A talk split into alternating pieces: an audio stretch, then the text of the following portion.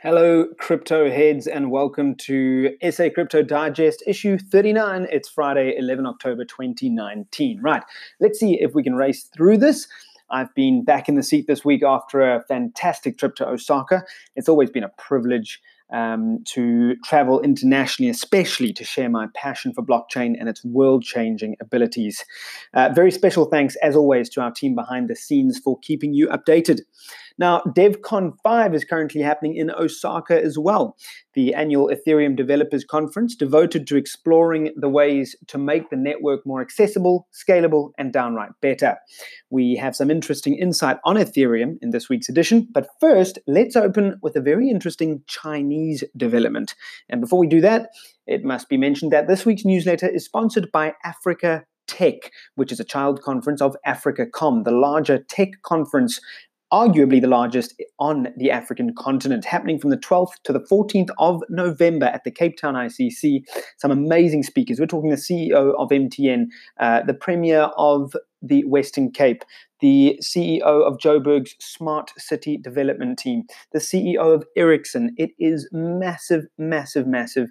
I'm going to be there as well. Please get your free ticket by simply going to sacrypto.coza and clicking on the ad on the sidebar. It's that simple. Free tickets come along, huge networking opportunities, huge conferencing opportunities. Get on down, Africa Tech 12 to 14 November 2019. Now, let's get on with that first story. Alipay has banned Bitcoin transactions transactions, but Binance's CZ has got his hands dirty. So we start with what should be stock standard news. Chinese company Alipay, one of the world's largest payment processors built off the foundation of Alibaba, has banned all transactions related to cryptocurrency. This includes even over the counter transactions, if they can be identified.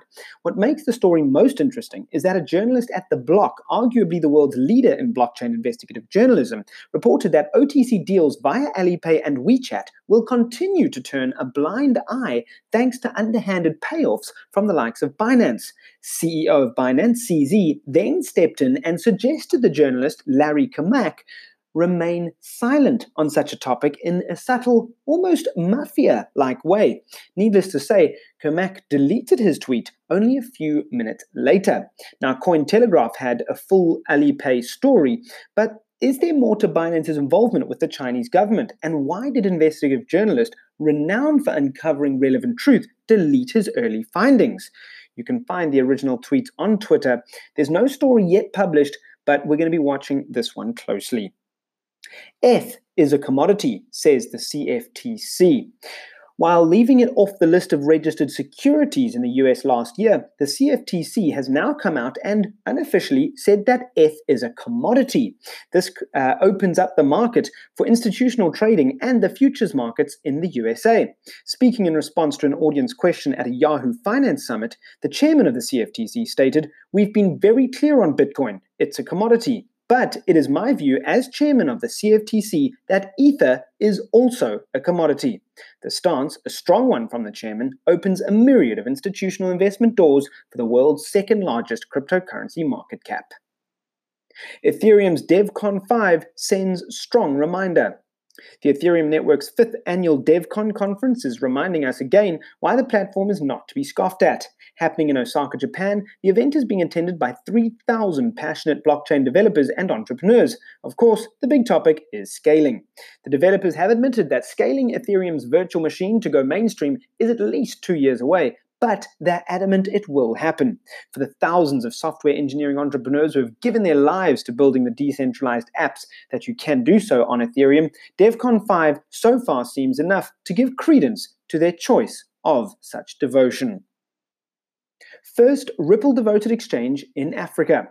Cape Town based startup Xago have brought what is, to our knowledge, the first XRP focused exchange on the African continent. Uh, Xago plans to bring liquidity to the XRP market in Southern Africa while preparing for retail payment gateways in the future. For now, their offering allows the transferring of value between exchanges, reducing exposure to volatility, according to CEO Jurgen Kuhnel. VALR hits 1 billion Rand. VALR burst onto the crypto exchange scene earlier this year with a fantastic offering. They've worked hard and are committed to a holistic, smooth, professional trading experience, and they have delivered. This week, they hit the 1 billion Rand mark, having processed 1 billion Rand's worth of ZAR crypto trades since launching on 11 June this year. What else is happening? Hyundai's blockchain arm to set up $10 million fund for mainnet launch. UNICEF launches cryptocurrency fund supported by Ethereum Foundation. Block One slapped with $24 million fine. Is that the cost of doing business? Virginia Bitcoin mining operation ordered to liquidate assets. CNBC crypto analyst suggests Bitcoin price will rally higher. Tron's value to surpass $20 billion over five years, says new research. 5,200 tobacco shops in France now selling Bitcoin. Perth Mint InfiniGold launch gold backed token on a public blockchain. Tweet of the week. This week's tweet comes from Australian blockchain educator Alex Saunders, who shares a sentiment that is important to comprehend. Some of the smartest people in software engineering today are working on Ethereum, and to write off Ethereum, as so many Bitcoin maximalists tend to do, is to write off their judgment, something to be done at your own peril. Now, should I read his tweet in, in, in an Australian accent? Why not, I say? Right, so here's what his tweet says.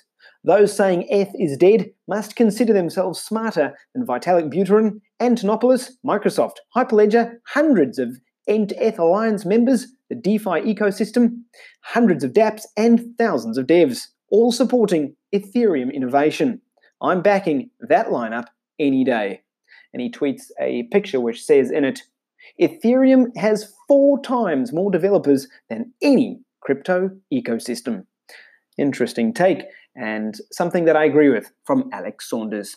So that's all we have for you this week. Now you're up to date with everything you need to know. Get in touch, please. Just simply email me james.preston at sacrypto.coza or get in touch via Twitter at sacrypto underscore.